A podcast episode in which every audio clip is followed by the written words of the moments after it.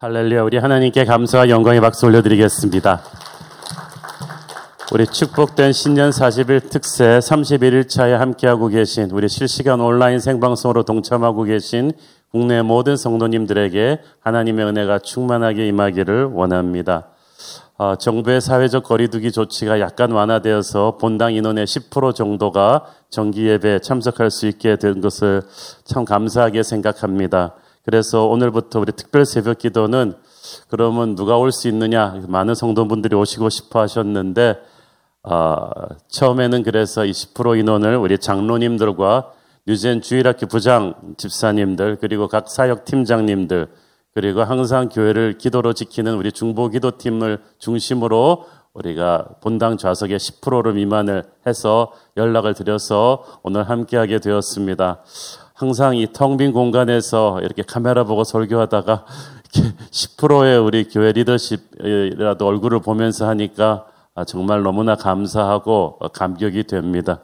보니까 아까 찬양 인도하는 팀도 기타를 좀 더 세게 치는 듯한 느낌이 들었어요. 아, 여러분 항상 그 기도로 우리 집에서 이렇게 지키시다가 리더십들이 함께 나와주셔서 너무 감사하고 하루속히 우리 모든 성도들이 본당을 꽉 채우고 함께 예배하는 날이 왔으면 좋겠습니다.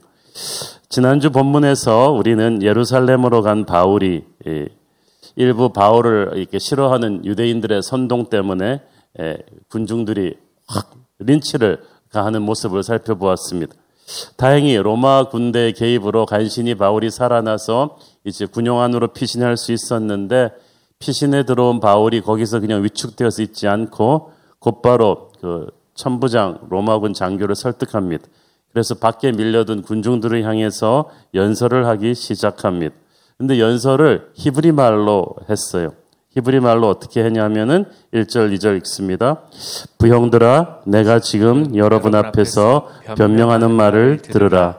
그들이 그가 히브리 말로 말함을 듣고 더욱 조용한지라 하여 이르되 바울이 부형들아 영어로 보니까 my brothers and fathers 나의 형제요 아버지들아 하고 공손하게 이렇게 말문을 열죠.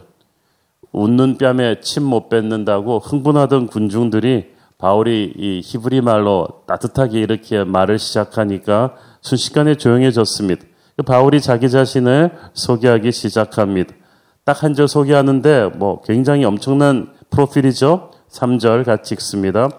나는 유대인으로 길리기아 다소에서 났고 이 성에서 자라 가말리엘 문화에서 우리 조상들의 율법의 엄한 교훈을 받았고 오늘 너희 모든 사람처럼 하나님께 대하여 열심히 있는 자라. 나는 유대인이다. 바울이 자신을 소개하는 첫 번째 언어 선택이 중요합니다. 이후로 전개되는 바울의 간증 설교 내용을 쭉 봐도 알 수 있지만 청중과의 공감대 형성이 첫 번째 단어의 키입니다. 갑자기 바울이 이제 히브리어로 설교를 시작하는 것, 그리고 자기가 유대인이라는 것을 강조하는 점이 그렇습니다. 왜냐하면 지금 이 예루살렘 청중들이 바울을 오해하고 있는 것은 이 바울이 이방인 선교를 너무 열심히 하다 보니까 유대인의 율법을 무시한다. 유대인의 전통을 무시한다는 오해를 하고 있었기 때문이에요. 그래서 바울은 저는 철저한 유대인입니다. 라는 걸 강조합니다. 바울은 핏줄은 유대인이었지만 또 자기는 어, 디아스포라, 교포 출신 유대인이라는 것을 말해줍니다. 그래서 소아시아의 도시 길리기아 다소에서 태어났습니다. 다소는 당시 정치, 경제, 사회, 문화로 굉장히 유명한 곳이었는데 바울은 자기가 거기서 태어났지만 거기서 자란 것은 아니고 이 성, 즉 예루살렘에서 자라났다는 것을 강조합니다. 이 얘기를 왜 하냐면 나는 예루살렘에서 돌아와서 엄격한 율법 훈련을 받으면서 성장했다. 이걸 강조하기 위함이었어요. 특히 자기가 가말리엘 문화에서 배웠다는 것을 강조합니다. 가말리엘은 율법주의자 바리새인들 중에서도 가장 명망이 높은 지도자였습니다. 바울은 그의 수제자였습니다. 바울이 가말리엘의 문화에서 배웠다는 것은 그가 그 누구보다도 율법에 정통했던 사람임을 뜻합니다. 바울은 계속해서 자기가 율법을 지식적으로 아는 사람일 뿐 아니라 행동에 옮기는 열심히 있는 사람이었다고 말합니다. 어, 대개 이렇게 지식이 있는 사람이 행동에 못 옮기는 사람이 많은데 어, 바울은 행동에 옮겼어요. 그래서 율법적인 신앙에 근거해서 교회를 핍박을 했습니다. 사람을 죽이기까지 했으니까 핍박 과정에서 바울이 회심하기 전에 얼마나 못된 사람이었는가를 우리가 알 수 있습니다. 예수 믿는 사람들이라면 뭐 남녀노소 가리지 않고 다 잡아들였습니다. 바울 때문에 그 당시 예루살렘 초대교회는 모두 지하로 숨어버려야만 했어요. 사방으로 달아나야만 했습니다. 이 교회를 탄압하기 위해 길을 나섰습니다. 바울이 이 이야기를 하는 까닭은 그토록 교회를 핍박했던 내가 오죽했으면 내가 핍박하던 예수를 전하는 사람으로 바뀌었는가 하는 것을 이제 강조하기 위함이었습니다. 6절을 보십시오. 시작. 가는 중 담에색에 가까이 갔을 때 오종쯤 되어 호련히 하늘로부터 큰 빛이 나를 둘러 비침해. 바울이 다메섹으로 가는 길에 우리가 알다시피 거기서 주님을 만났습니다. 주님이 그에게 찾아오셨어요. 갑자기 하늘로부터 강렬한 하늘의 빛이 그를게 쏟아졌습니다. 그 빛을 보는 순간 햇빛보다 더 밝은 빛이기 때문에 순간 바울이 눈이 멀어버렸죠. 충격을 받으면서 땅이 엎드려졌습니다. 주님은 우리에게 충격을 주시는 분이십니다. 우리보다 훨씬 크고 강하신 분이십니다. 그러므로 진짜 하나님을 체험하고 나면 우리는 그 충격 때문에 아무 말을 할 수가 없습니다. 그저 주님의 음성을 들어야만 합니다. 7절 읽습니다. 내가 땅에 엎드러져서 들으니 소리 있어 이르되 사오라 사오라 네가 왜 나를 박해하느냐 하시거늘 사울의 이름을 어, 바울의 전 이름이죠. 두 번씩 연거푸 부르시는 예수님. 몰라서 부르는 게 아니라 강조법이죠. 교회를 핍박하는 사울을 향한 분노의 음성이 아닙니다. 뭘 모르고 날뛰는 잃어버린 한 영혼을 향한 목자의 가슴입니다. 바울은 교회를 핍박하는 죄인이었지만 예수님은 그를 심판하러 오신 것이 아니라 그를 구원하시고 그를 사용하기 위해서 오셨습니다. 훗날 자신의 입으로 고백한 대로 죄인의 괴수인 바울을 주님은 이미 용서할 준비를 하고 오셨습니다. 바울은 너무나 놀라서 정신없이 묻습니다. 다 같이 읽습니다. 8절. 내가 대답하되 주님 누구시니까 하니 이르시되 나는 네가 박해하는 나사렛 예수라 하시더라. 주님 누구시니까? 이 물음은 굉장히 중요한 물음입니다. 맹목적으로 기독교를 거부하는 사람들은 적어도 진지하게 이 질문을 하나님 앞에서 해보아야만 합니다. 주님 정말 살아계신 하나님이십니까?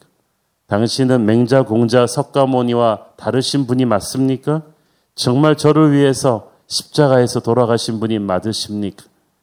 이렇게 진지하게 하나님 앞에서 질문해 봐야 돼요. 진지한 목마름이 있을 때 생명수가 주어질 것입니다. 네가 왜 나를 박해하느냐? 예수님은 교회를 핍박하는 바울의 죄를 지적하셨습니다. 그런데 왜 교회를 박해하느냐고 하지 않고 나를 박해하냐고 하세요. 왜냐하면 주님이 교회의 머리이시기 때문에 주님은 교회와 주님을 동일체로 보십니다. 교회를 핍박하는 것은 꼭 예수님을 핍박하는 것이라고 여기시는 거예요. 오늘날도 주님께서는 이렇게 우리에게 말씀하실 줄 모릅니다. 나는 네가 무시하는 예수다. 네가 무관심했던 예수다. 네가 술자리에서 농담거리로 함부로 말했던 예수다. 네가 교회 받지 말라고 핍박하던 너의 부인이 믿는 바로 그 예수다. 가장 무서운 죄는 예수님을 무시한 죄입니다. 주님께서는 주님을 무시하고 핍박했던 우리의 과거를 다 알고 계시고 드러내십니다.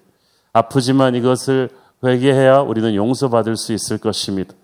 그것은 치료하기 위한 의사의 칼인 것입니다. 영어의 단어에 보면은 shocking reality라는 말이 있어요. 충격적인 진실. 예수님의 말씀은 바울에게 있어서 충격적인 진실이었습니다. 자기는 평생 율법을 연구해 온 사람입니다. 예수 믿는 사람들은 하나님을 거역하는 사람들이라고 믿었는데 그래서 그들을 핍박하기 위해서 담에색까지 가는 길이었는데 알고 보니 그들이 옳고 자기가 틀렸던 거예요. 그들이 믿는 예수가 진짜 하나님의 아들이셨던 것입니다. 그들을 핍박하던 바울은 하나님을 대적하고 있었던 것이니까 바울이 얼마나 쇼크받았겠습니까? 얼마나 부끄럽고 얼마나 혼란스러웠겠어요. 바울이 한동안 정신이 멍했을 것입니다. 9절 나와 함께 있는 사람들이 빛은 보면서도 나에게 말씀하시는 이의 소리는 듣지 못하더라. 참 신기해요. 바울에게 말하는 주님의 음성을 다른 사람들은 알아듣지 못했어요. 사도행전 9장에 보면 다른 사람들은 그냥 큰 소리로 들었을 뿐이에요. 이게 그런 거예요. 제가 처음 중학교 2학년 때 영어 한마디 못하고 미국으로 이민 갔을 때 선생님이 학생들한테 뭐라 뭐라 뭐라 말은 하시는데 소리는 들리는데 뭔 말인지 모르겠어요. 지금 그런 것입니다. 영어를 못하니까 못 알아들었어요.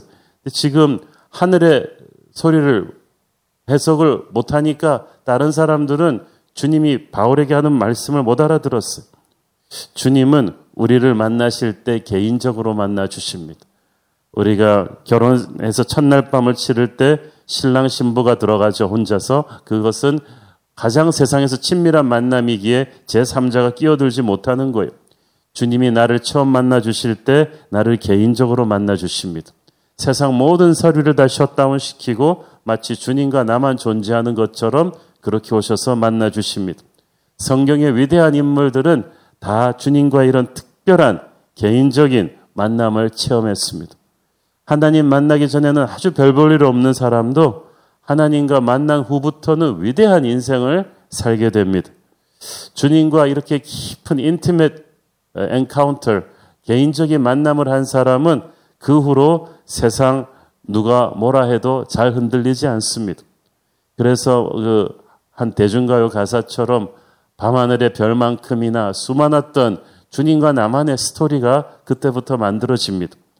나와 주님만이 아는 사랑의 언어, 그 추억이 가슴 속에 있는 사람은 어떤 일이 있어도 평안하고 기쁘고 담대합니다. 잠시 낙심하고 쓰러질 수는 있겠지만 다시 일어날 수 있는 힘이 주님과 나와의 그 아주 친밀한 커넥션을 통해서 주어지는 것입니다. 10절 읽습니다. 내가 이르되 주님 무엇을 하리이까 주께서 이르시되 일어나 담에색으로 들어가라 네가 해야 할 모든 것을 거기서 누가 이르리라 하시거늘 주님을 만난 바울의 입에서 튀어나온 말은 주님 무엇을 하리이까 역시 행동파죠. 내가 무엇을 해야 합니까? 부르심은 바로 사역과 연결이 돼요. 하나님께서 우리를 부르실 때 거의 그대로 앉혔다가 천국 데려가기 위함만은 아닙니다. 반드시 이 땅에 하나님 나라 확장을 위한 도구로 쓰실 목적이 있어서 부르신 거예요. 우리 모두에게는 미션이 있습니다. 우리 모두 가는 오늘 가는 그곳은 만나는 그 사람은 우연히 만나는 것이 아니라 하나님의 메신저로 만나는 거예요. 우리는 오늘도 모두 미셔너리의 삶을 삽니다. 어, 이 세상 그 누구도 못하고 나만 할 수 있는 어떤 특별한 사명이 있어요. 어떤 내가 나만 만날 수 있는 어떤 사람이 있어요. 아마 그 사람 평생에 그 예수님의 메시지를 들을 수 있는 기회는 나와의 만남뿐이었는지도 모르겠습니다. 하나님을 개인적으로 만난 사람은 부르심에 대한 체험을 한 사람은 반드시 누가 시키지 않아도 주님 내가 무엇을 하리까? 나의 남은 인생을 어떻게 써야 하는지에 대한 헌신이 있게 마련입니다. 바울은 저도 모르게 자신의 남은 생애를 이제 주님의 손에 헌신합니다. 희한하게도 주님께서는 처음부터 바로 그래 너는 이방인 선교로 가라라고 사명을 말씀해 주시지 않으셨어요. 10절을 보니까 주님께서는 한 템포를 끊어 주십니다. 일단은 담에색으로 들어가라. 그러면 네가 해야 할 모든 것을 거기서 누가 일러줄 것이다. 여기서 우리는 하나님께서 우리를 인도하실 때 한 걸음 한 걸음씩 인도한다는 것을 알 수가 있죠. 왜냐하면 우리가 감당할 수 있는 것이 거기까지니까. 우리는 우리 인생 전체 로드맵을 원하는데 그게 지금 우리가 감당할 수 있는 게 아닙니다. 그래서 그 다음 스테이지까지만 보여주십니다. 미래를 한꺼번에 열어주시지 않고 먼저 담의색으로 가라고 하십니다. 교회를 핍박하러 가던 담의색에 주님은 이제 회심한 바울에게 다시 한번 글로 가라고 하십니다. 왜냐하면 이제 변화된 바울에게 이 담에색은 더 이상 그 자기가 핍박할 성도들이 있는 장소가 아니에요. 담에색은 자신을 위해 예배하신 하나님의 사람 아나니아가 사는 곳이었습니다. 그러니까 같은 담의색인데 장소는 변하지 않았는데 그 의미가 변해버렸어. 목적이 변해버렸어. 우리가 예수 믿고 직장 다 때려치는 게 아니라 같은 직장에 갑니다만은 이제 가는 의미가 달라졌어. 사업을 하는 의미가 달라졌어. 이제는 예수 믿는 사람 잡으러 담에색 가는 게 아니라 하나님의 사람을 만나서 새로운 인생을 시작하려고 담에색에 갑니다. 예수님을 믿고 나면 현실이 달라지는 게 아니라 현실을 보는 눈이 달라지죠. 직장이 단순히 먹고 사는 수단이 아니라 선교지로 보입니다. 세상이 바뀐 게 아니라 내가 바뀌었습니다. 신앙이란 그런 것입니다. 내 영혼이 바뀌니까 모든 것이 새롭게 다가옵니다. 저는 여러분이 예수님을 만난 뒤에 모든 것이 새롭게 다가오기를 바랍니다. 가정이 바뀌고 직장이 바뀌고 세상을 대하고 사람을 대하는 태도가 바뀌어지기를 바랍니다. 인생관이 달라지고 가치관이 달라지고 사람을 대하는 태도가 달라지기를 바랍니다. 왜? 내가 이제 그리스도를 만났으니까. 그런즉 누구든지 그리스도 예수 안에 있으면 새로운 피조물이라 이전 것은 지나갔으니 보라 새 것이 되었도다. 그것이 저와 여러분의 간증이기를 바랍니다. 11절 함께 읽겠습니다. 나는 그 빛의 광채로 말미암아 볼 수 없게 되었으므로 나와 함께 있는 사람들의 손에 끌려 담에색에 들어갔노라. 바울이 주님을 만난 뒤에 그 하늘의 광채를 입고 눈이 먼 다음에 사흘 동안 아무것도 보지 못했어요. 여러분 가끔씩 저녁에 전기 나가가지고 암흑천지가 되는 때가 옛날에는 좀 있었죠. 그때 또 답답하잖아요. 한 3분만, 한 10분만 안 보여도 답답한데 사흘 밤낮을 이 행동파 바울이 아무것도 못 봤으니까 얼마나 답답했겠어요. 펄펄 날아다니던 사람이 이제는 더듬더듬 남의 손에 이끌려 인도를 받아야 하는 무기력한 신세가 되었습니다. 이제 바울의 심정이 얼마나 힘들었겠는가 상상을 해 보십시오. 주님께서 왜 이렇게 사흘 동안이나 바울을 어둠 속에서 헤매게 놔두셨는가? 이때 주님께서는 바울로 하여금 세상에 대해서 완전히 눈을 감게 하셨다고 저는 봅니다. 주님 만나기 전에 우리는 세상을 너무나 열심히 바라보고 살았습니다. 내가 뉴스를 안 보고 인터넷 스마트폰 검색을 안 하면 세상이 안 돌아가는 줄 알았어. 주님을 만나면 모든 게 달라집니다. 가끔씩 미디어 금식을 해보면 뉴스 보는 시간을 확 줄여버리면 마음이 굉장히 편해질 거예요. 세상과 나는 간 곳이 없고 오직 구속한 주만 보이는 그런 경험입니다. 자신만만하게 인생을 살던 바울이 3일 동안 앞을 못 보고 식음을 전폐하며 누군가의 도움에 철저히 의지하며 살아야 했던 그 시간 동안에 바울은 너무나 두려워졌고 너무나 무기력해졌습니다. 어쩌면 평생 내가 이렇게 살아야 될지도 모른다는 두려움도 있었을 것입니다. 바울 생애 처음으로 이렇게 완벽하게 꺾어져 보는 거예요. 하나님은 때로는 그래서 우리를 완전히 이렇게 꺾어서 주저앉히시는 때가 있습니다. 철저히 우리의 마음의 자아를 깨시고 옛사람이 무너지게 하시는 때입니다.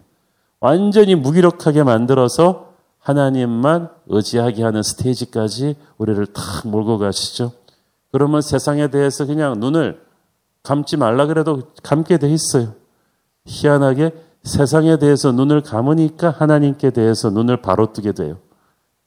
죄에 대해서 눈을 감으면 영적인 것이 보이게 됩니다. 세상적인 것에 눈을 감으면 거룩이 보입니다.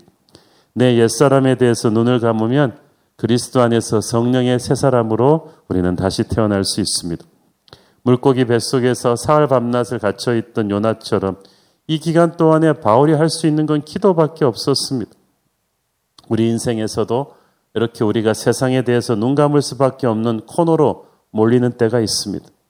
사업이 부도가 나고 직장에서 좌천되고 갑자기 명퇴를 당해서 아, 중년의 나이에 앞으로 뭘 해야 될지 모르는 상태로 내몰리는 때가 있어요. 어, 지금 많은 우리 국민들이 코로나 때문에 집콕하면서 어, 좀 그런 느낌이 들죠. 교회도 제대로 못 가고 우리가 지금 할 수 있는 게 아무것도 없어. 그래서 막 분노와 스트레스가 많이 일어나는데 이 모든 과정들이 상당히 힘이 듭니다. 저도 주님 이 글로벌 팬데믹 재앙이 언제까지 가겠습니까? 인데 무조건 이걸 가기까지 이렇게 시간을 가기까지 이를 악물고 기다릴 것만 아니라 우리가 이 시간이 영적인 세계에서 오히려 축복이 될 수도 있지 않을까 하는 생각을 합니다. 하나님을 믿으면서도 너무나 세상을 열심히 보고 살던 우리로 하여금 세상에 대해서 잠시 눈멀게 하는 계기가 될 수 있기 때문입니다. 그래서 우리 힘으로는 아무것도 할 수 없는 존재라는 것을 나는 아무것도 아니라는 것을 깨닫게 되고 결국 나는 하나님께 의지할 수밖에 없는 존재임을 깨닫게 됩니다. 그때 그때 진짜 성, 신앙이 자라기 시작합니다. 그때 읽는 성경은 옛날 성경과는 다르죠. 우리가 너무나 바쁘고 어, 너무나 자기 중심적으로 살지 않았습니까? 너무나 교만합니다. 그래서 이렇게 좀 모든 것이 올스톱되는 시간이 어쩌면 필요했는지도 모르겠습니다.